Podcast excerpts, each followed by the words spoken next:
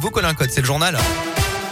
Et à la une de l'actualité, ce matin, l'avant-dernier jour du procès de Nordal Lelandais aux assises de l'Isère. Hier, c'était les plaidoiries des avocats des partis civils. Maître Rajon, l'avocat de la mère de la petite Maëlys, tué en août 2017 lors d'un mariage, a redit sa conviction que l'accusé avait bien enlevé la fillette de 8 ans pour des motivations sexuelles, ce que ce dernier a toujours renié. Les preuves insuffisantes n'ont pas permis de retenir ce chef d'accusation. Place ce matin aux réquisitions avant la prise de parole de l'avocat de la défense. Le verdict est attendu demain. Il risque la réclusion criminelle à perpétuité. Dans Auvergne, un braquage dans un tabac presse de Cournon lundi soir, un homme muni d'une arme de poing s'est présenté à la fermeture en demandant le contenu de la caisse, ganté, encapuchonné et le regard dissimulé derrière des lunettes de soleil selon la montagne. Le braqueur a tendu un sac plastique aux salariés alors présents afin qu'il y mette l'argent, mais l'employé ne s'est pas laissé faire et a repoussé le malfaiteur provoquant sa fuite au guidon d'une trottinette. Il reste toujours introuvable pour l'instant. Écran, alimentation et sommeil adopté bons comportements pour sa santé et son bien-être. Ça s'apprend dès le plus jeune âge. C'est l'objectif justement d'Alliance, une expérimentation menée en milieu scolaire pour éduquer les 6-11 ans. Plus de 10 000 enfants tirés au sort en Auvergne-Rhône-Alpes sont impliqués depuis 2019. Leurs enseignants ont été formés pour parler de santé en s'appuyant sur les programmes et la vie scolaire. Le député LREM Cyril Kilzal Sibyl est l'un des porteurs de l'expérimentation. Il présente les principaux thèmes du projet. Le bien-être, le bien-être, c'est quoi? C'est l'estime de soi. Ça, c'est très important.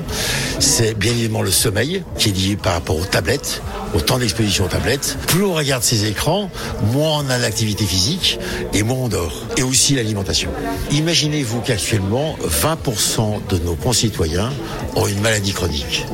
Plus on aura de bons comportements santé dès le plus jeune âge, meilleure sera notre santé et donc on, évitera de tomber dans les pathologies chroniques. Le programme Alliance a permis à des enfants d'expérimenter, d'exprimer aussi leur ressenti au quotidien. Un programme qui est en train d'être évalué par des chercheurs. Les résultats seront publiés dans les semaines à venir. Dans l'actu également, quel avenir pour la France au Mali Emmanuel Macron devrait annoncer tout à l'heure le retrait des 2000 militaires de la, force Barkhane qui lutte contre le terrorisme dans le secteur depuis des années.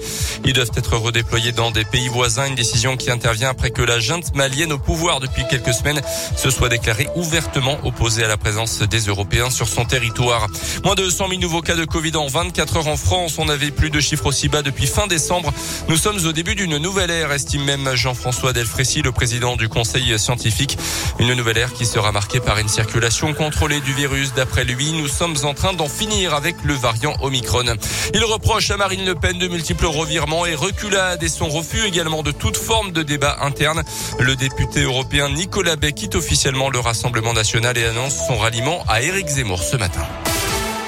Le All-Star Perche, c'est à la Maison des Sports samedi à Clermont, mais l'événement organisé par le perchiste auvergnat Renaud Lavilleni et en partenariat avec Radio Scoop débute aujourd'hui avec plusieurs ateliers toute la journée pour 150 enfants inscrits dans des centres de loisirs. L'édition 2022 se déroulera sans jauge de cette All-Star Perche, 4800 places attendues, donc personnes attendues donc samedi. Le pass vaccinal est par contre obligatoire.